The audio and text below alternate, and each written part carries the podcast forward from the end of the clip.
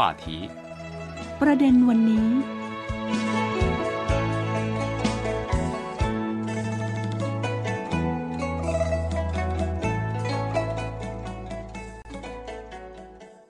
วัสดีค่ะ ต้อนรับคุณผู้ฟังเข้าสู่ประเด็นวันนี้ วันนี้คุณผู้ฟังอยู่กับดิฉันสิวัตราสินพัสุธาดลและคุณหลิวหลง เจ้าหน้าที่ภาคภาษาไทยของสถานีวิทยุ CRI สวัสดีค่ะ คุณหลิวหลง สวัสดีค่ะคุณศิวัตรา สวัสดีค่ะคุณผู้ฟังค่ะ ดิฉันเชื่อว่าหลายคนที่ติดตามคุณหลิวหลงจากเพจ รู้จริงตามอะรู้จีนตามตามอารัญญาค่ะก็จะเห็นว่าคุณหลิวหลงเนี่ยเดินทางไม่ได้พักเลยก็คือเดินทาง คือจริง ๆ เคยมีคนไทยที่เป็น FC คุณหลิวหลงเนี่ยถามดิฉันว่า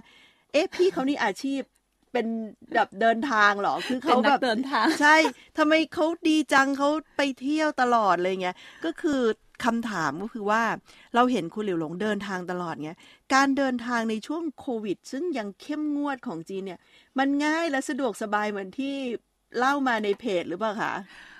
เปล่าค่ะ จริง ๆ แล้วก่อนที่เดินทางจะต้องเลือก ที่ไหนไม่มีการแพร่ระบาดอืมแล้วอย่างหนึ่งต้องติดต่อกับฝ่ายท้องถิ่นค่ะว่าเราจะไปได้ไหมค่ะคือถ้าเขาว่าเราไปได้เราต้องตรวจโควิดเอ่อตรวจนิวคลีตรวจโคก่วิอดนหนึ่งวันอ๋อก็ประมาณภายใน 21 ชั่วโมง และไปถึงที่นั่นแล้วต้องตรวจที่สนามบินหรือที่สถานีรถไฟทันทีเลยถึงจะเข้าเมืองได้ค่ะ ก็คือหมายถึงว่าก่อนที่จะออกจากปักกิ่งเนี่ยสมมุติว่าพรุ่งนี้เรารู้ละว่าโอเคเที่ยวบินเรา 11โมงเช้าค่ะก็คือคืนคืนเนี้ยเราก็ จะต้องไปตรวจหรือเย็นนี้เราจะต้องไปตรวจใช่ต้องเพื่อภายให้ใน24ชั่วโมงระยะค่ผลเนี่ยก็คือต้องต้องขึ้นว่าต้องเป็นเลขหนึ่งก็คือหนึ่งวัน ใช่อือืมมแล้วพอไปถึงที่นู่นลงปุ๊บก็ต้องตรวจเลย ทันทีค่ะ แล้วไปที่นู่นบางพื้นที่ยังเข้มงวดบอกว่าต้องตรวจทุกวันค่ะอ๋อก็คือแล้วแล้วแอเรียต่างๆที่ไปเนี่ย เมื่อเทียบความสะดวกสบายกันในปักกิ่งนี่มันเหมือนหรือต่างกันไหมคะอืมจริง ๆแล้ว ดิฉันรู้สึกว่าสะดวกกว่าที่ปักกิ่งค่ะ หมายถึงว่ามันเพีพื้นยงค่ะ ค่ะ คือมันไม่สะดวกอยู่ที่ในสนามบินหรือสนาสสถานีรถไฟค่ะ ถึงเข้าไปเมืองนั้นๆ แล้วก็สะดวกมากค่ะ เพราะว่าจริง ๆ อะ พอสถานีรถไฟจะหรือว่าท่าอากาศยานเนี่ยเพราะเราใหม่กับที่นั้นถูกไหมเราอาจจะต้องงมงมๆนิดหน่อย แต่พอเราได้ QR code แล้ว คือ แต่ละเมืองที่คุณหลิวหลงไปเนี่ยก็คือเหมือนกันก็คือเวลาที่ไปช่องตัวจเนี่ย ก็คือโชว์ QR code เขาก็สแกนปุ๊บก็ได้ก็คือตรวจได้เลยได้ค่ะอ๋ออันนี้ก็เป็นระบบคล้าย ๆ กันกับตอนที่ดิฉันไปเซี่ยงไฮ้เนาะอืมคือก็เราก็มีความรู้สึกว่าเอ้ยมันก็ดีนะคือมันก็ค่ะง่ายคือค่ะง่ายกว่าเหมือนของปักกิ่งเนี้ยถ้าเป็นต่างชาติบางทีก็อาจจะต้องแบบ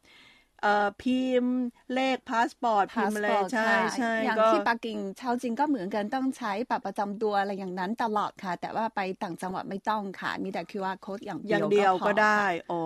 แล้วพอเวลาเดินทางกลับมาถึงปักกิ่งอืมหลายคนบอก อ้าว จริง ๆ แล้วว่าปักกิ่งมีมาตรการใหม่เพิ่งออกมาในช่วง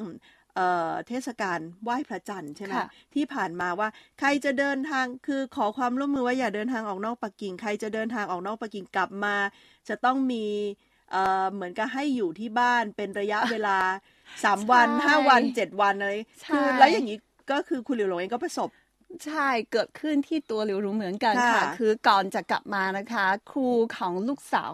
ก็ติดต่อกับหลิวลุงไว้แล้วว่า กลับมาปักกิ่งแล้วอย่าไปเจอกับลูกสาว ถ้าเจอกันแล้วนะคะ ลูกสาวจะเข้าไปเข้าเรียนไม่ได้ อย่างน้อยเจ็ดวัน แต่ถ้าไม่เจอกันนะคะ ลูกสาวจะไปเข้าเรียนตามปกติได้ แต่ว่าตัวพี่ตัวหลิวหลงนะคะ จะต้องอยู่ไม่ได้อยู่ในบ้านเดียวกับลูกสาวค่ะ คือแปลว่ากลับมาถึงแล้วอย่าเพิ่งกลับบ้าน อย่าเพิ่งใช่กลับบ้านเป็นเวลาเจ็ดวันก็คือใช่หรือไม่งั้นต้องเอาลูกไปอยู่ที่อื่น ใช่อืม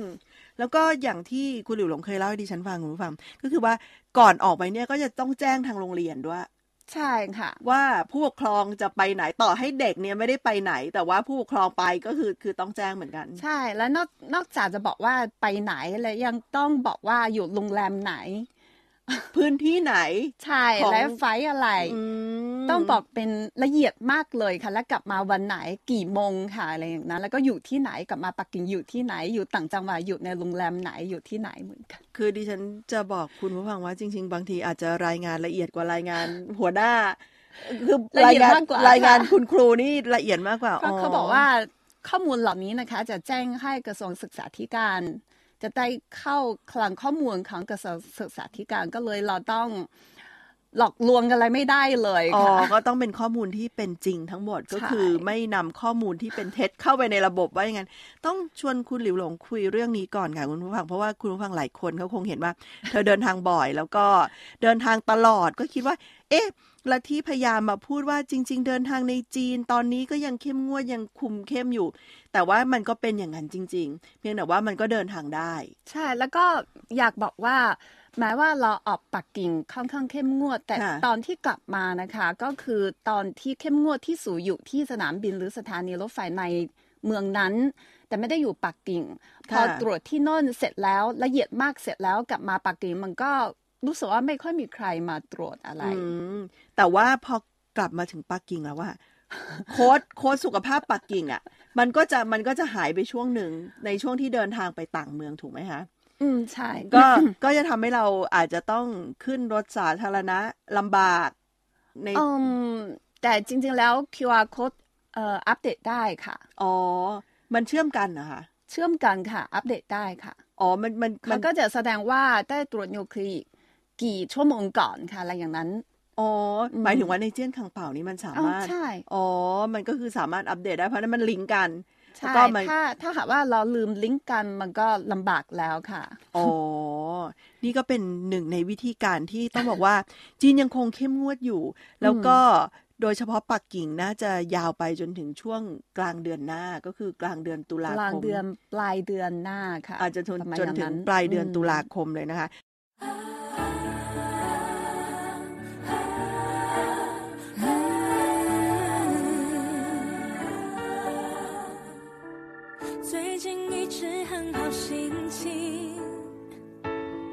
不知道什么原因。我现在这一种心情，我想要唱给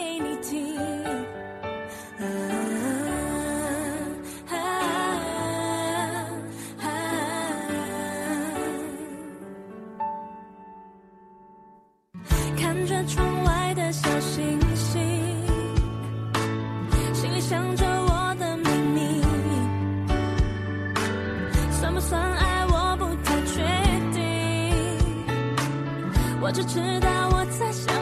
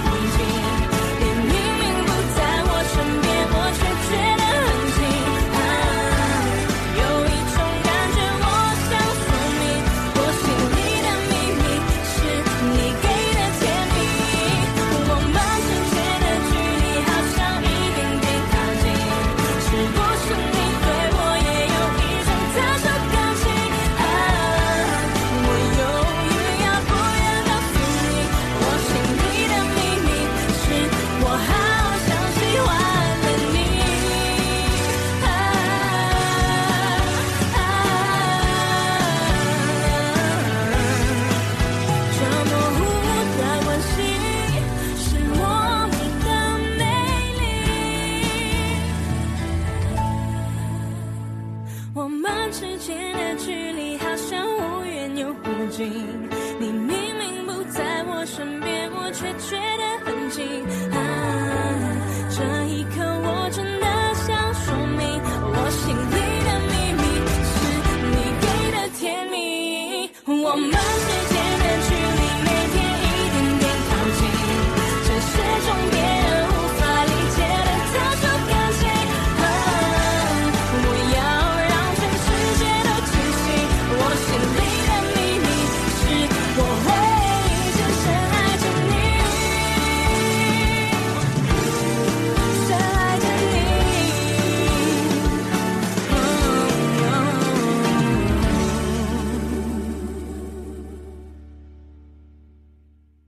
วันเนี้ยจริง ๆ เรื่องที่จะพูดก็คือคุณหลิวหลงจะชวนดิฉันและคุณผู้ฟัง ไปเที่ยวเมืองเมืองหนึ่งชื่อเมืองเซินหยางค่ะค่ะซึ่งเซินหยางเนี่ยเป็นเมืองที่ใหญ่ที่สุดทางภาคตะวันออกเฉียงเหนือของจีนก็คือเอ่อถือว่าเป็นภาคอีสานของจีนนั่นแหละ แล้วก็เป็นเมืองอุตสาหกรรมที่ใหญ่ที่สุดของประเทศจีนด้วยเหรอคะค่ะ เมื่อก่อนค่ะ เมื่อก่อนอืมเป็นเมืองอุตสาหกรรมหนักค่ะ แล้วก็เป็นเมืองเอกของมณฑลเหลียวหนิงนะคะค่ะซึ่งแน่นอนว่าเซินหยางเนี่ยมีประวัติศาสตร์ยาวนานพันกว่าปีพันสามร้อยปีเลยทีใช่เดียวค่ะ เป็นเมืองหลวงแห่งแรกของราชวงศ์ชิงค่ะ อืม แล้วก็ปัจจุบันเนี่ยได้พัฒนามาเป็นเมืองขนาดใหญ่ที่มีพื้นที่กว่า 12,000 ตารางกิโลเมตรคุณผู้ฟัง แล้วก็มีประชากรประมาณ 10 ล้านคนค่ะ เออคิดว่าไปเที่ยวมาเนี่ยอะไรที่ประทับใจที่สุดในสัญญาง ในสัญญางจริง ๆ แล้วดิฉันเคยไปหลายครั้งแล้วค่ะ เพราะว่า อืม คุณคุณคุณตาก็เป็นคนสัญญางค่ะอ๋อก็คือเป็น พื้นเพเดิมของครอบครัวคุณหลิวหลงก็คุณคือตาเป็นคนสัญญางล้วนๆแล้วก็เป็นคนแมนจูค่ะอืมก็เคยเออดิฉันเคยไปหลายครั้งค่ะ แต่ว่าทุกครั้งที่ไปนะคะ ก็คือไปทำงานก็วันค่ะสองวันกลับมาเกือบไม่ได้รู้จักกับเมืองนี้มากเท่าไหร่ค่ะ แต่ว่าคราวนี้ไปก็ได้เข้าไปสู่ลึก ของเมืองเสินหยางค่ะและที่ประทับใจมีอยู่สองแห่งถ้าพูดถึงสถานที่ท่องเที่ยวแบบโบราณโบราณนะคะ มีสองแห่งแห่งหนึ่งคือพระราชวังโบราณในเสินหยาง และอีกแห่งหนึ่งก็คือสุสานของจักรพรรดินูร์ฮัตชื่ออืมซึ่งเป็นจักรพรรดิองค์แรกของราชวงศ์ชิงค่ะสองแห่งนี้ประทับใจมากที่สุดค่ะ คือพอพูดถึงพระราชวังโบราณแล้วเนี่ยหลายคนเวลาที่มาจีนก็แน่นอนว่าหนึ่งในแลนด์มาร์กก็จะต้องมาอืมที่กู้กงเนาะใช่ อยู่ปักกิ่งค่ะค่ะ เหมือนกันกับที่เสินหยางไหมคะลักษณะของอาสถาปัตยกรรมอะไรแบบเนี้ยอืมถ้าพูดจริง ๆนะ ที่ปักกิ่งจะใหญ่กว่าหรูหรากว่านะคะอืมแล้วก็สง่าผ่าเผยสง่างามมากกว่าค่ะ แต่ว่าที่เสินหยางนะคะ ก็รู้สึกไม่ค่อยแพ้มากเท่าไหร่ในด้านประวัติศาสตร์ค่ะด้านความสมบูรณ์ทางรายละเอียดต่างๆ นานานะคะ ก็ไม่แพ้กันเลยค่ะ แล้วก็ยังมีอีกหลายจุดที่เกือบจะเหมือนกันนะคะ ก็ อืมอย่างเช่น สถาปัตยกรรมเป็นแบบกำแพงสีแดง หลังคาเป็นกระเบื้องสีเหลืองอืมซึ่งเป็นสัญลักษณ์ของฮ่องเต้นะคะ แล้วก็ทุกอาคารเอ่อทุกตำหนักจะมีสิงโตค่ะตัวผู้กับตัวเมียตั้งไว้เป็นคู่กันนะคะข้างหน้าซ้ายขวาใช่ของของประตูทางเข้าค่ะอ๋อ จริง ๆ แล้วพระราชวังโบราณของที่เสินหยางนี่มีชื่อไหมคะ มีค่ะ มีค่ะ แต่ว่าชาวจีน ถ้าพูดถึง กู้กงนะคะค่ะอย่างแรกคือที่ปักกิ่ง อย่างที่สองที่ไทเปค่ะ อ๋อ ใช่ที่ไต้หวันค่ะค่ะที่ไทเป แล้วอย่างที่สามคืออยู่ในสัญญางค่ะ อ๋อเออก็คือจะเรียกว่ากู้กงเหมือนกัน แต่ว่าเป็นกู้กงที่เสินหยางใช่อืมต้องบอกว่าเอ่อการก่อสร้างของกู้กงในเสินหยางเนี่ยมีหลายจุดที่เหมือนกับ กู้กงในปักกิ่ง ใช่ค่ะแต่ดูเหมือนว่าเวลาจะน้อยไปหน่อยเนาะ เดี๋ยวครั้งหน้าเราพาคุณผู้ฟังไปเที่ยวเสินหยางกันเต็มๆ แล้วไปดูว่าความเหมือนความต่างระหว่างกู้กงปักกิ่งกู้กงเสินหยางที่คุณหลิวหลงประทับใจเนี่ยอืมเป็นยังไง วันนี้เวลาหมดลงแล้วค่ะดิฉันสิวัตราสินพัชุธาดลและคุณหลิวหลงลาคุณผู้ฟังไปก่อน พบกันใหม่ในครั้งหน้า สวัสดีค่ะ สวัสดีค่ะ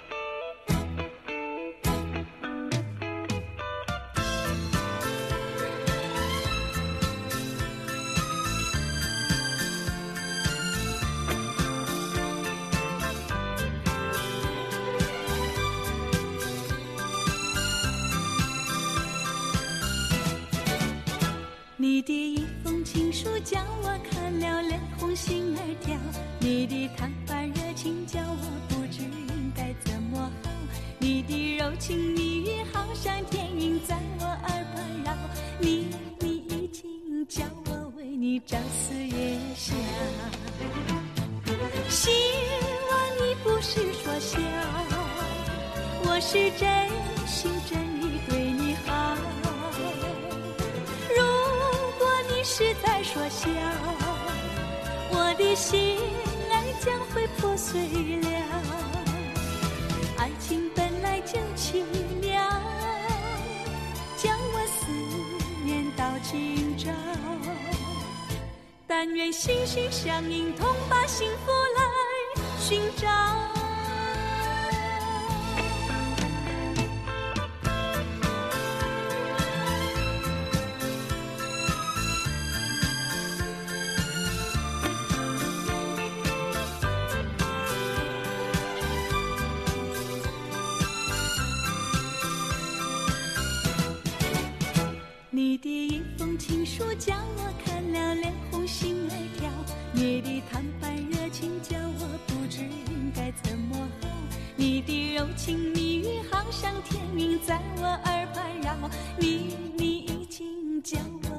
你朝思夜想。希望你不是说笑，我是真心真意对你好。如果你是在说笑，我的心儿将会破碎了。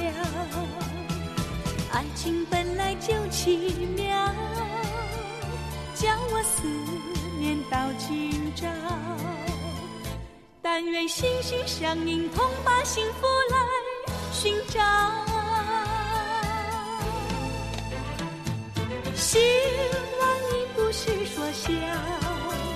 我是真心真意对你好。如果你是在说笑，我的心儿将会破碎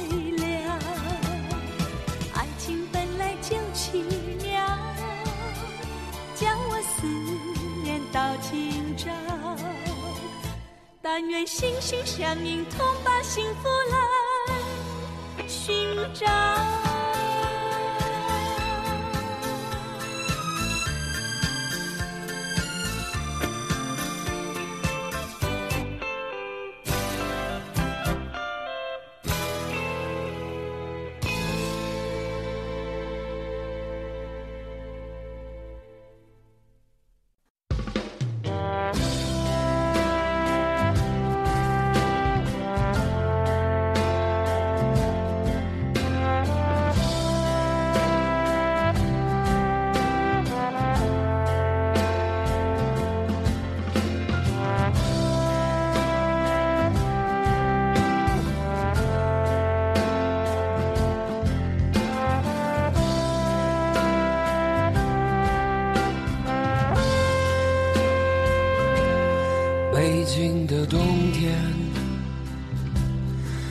唇变得干裂的时候，有人开始忧愁，想念着过去的朋友。被风吹进来的那一天，候鸟已经飞了很远，我们的爱变成无休的期待。冰冷的早晨，路上停留着寂寞的阳光，拥挤着的人们，里面有让我伤心的姑娘，匆匆走过的时候，不能发现你的面容，就在路上，幻想我们的重逢。北京的冬天，飘着白雪，这纷飞的季节，让我无法拒绝。想你的冬天，飘着白雪，丢失的从前。让我无法拒绝。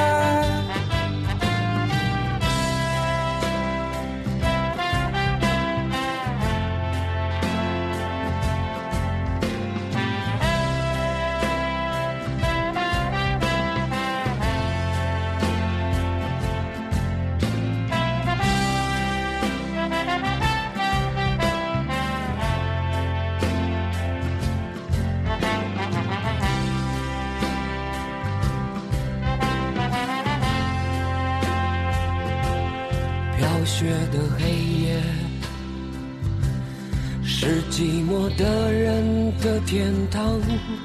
独自在街上，躲避着节日里欢乐的地方。远方的城市里，是否有个人和我一样站在窗前？幻想对方的世界。北京的冬天飘着白雪，这纷飞的季节让我无法拒绝。想你的冬天飘着白雪。丢失的从前，让我无法拒绝。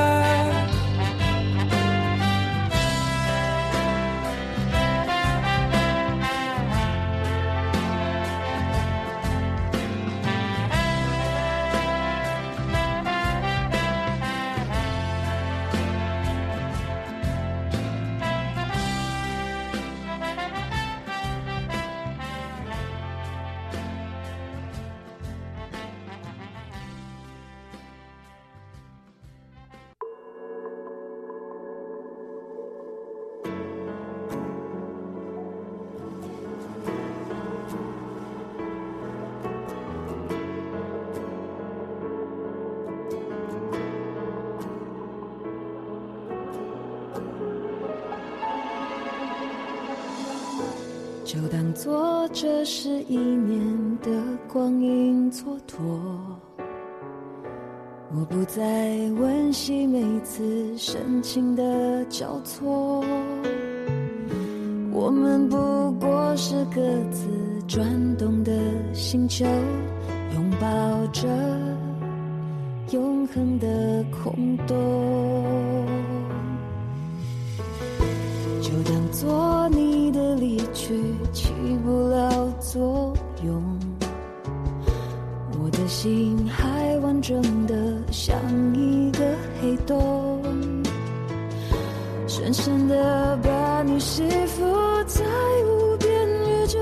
一抬起头就能够看见你，依然为我闪烁，走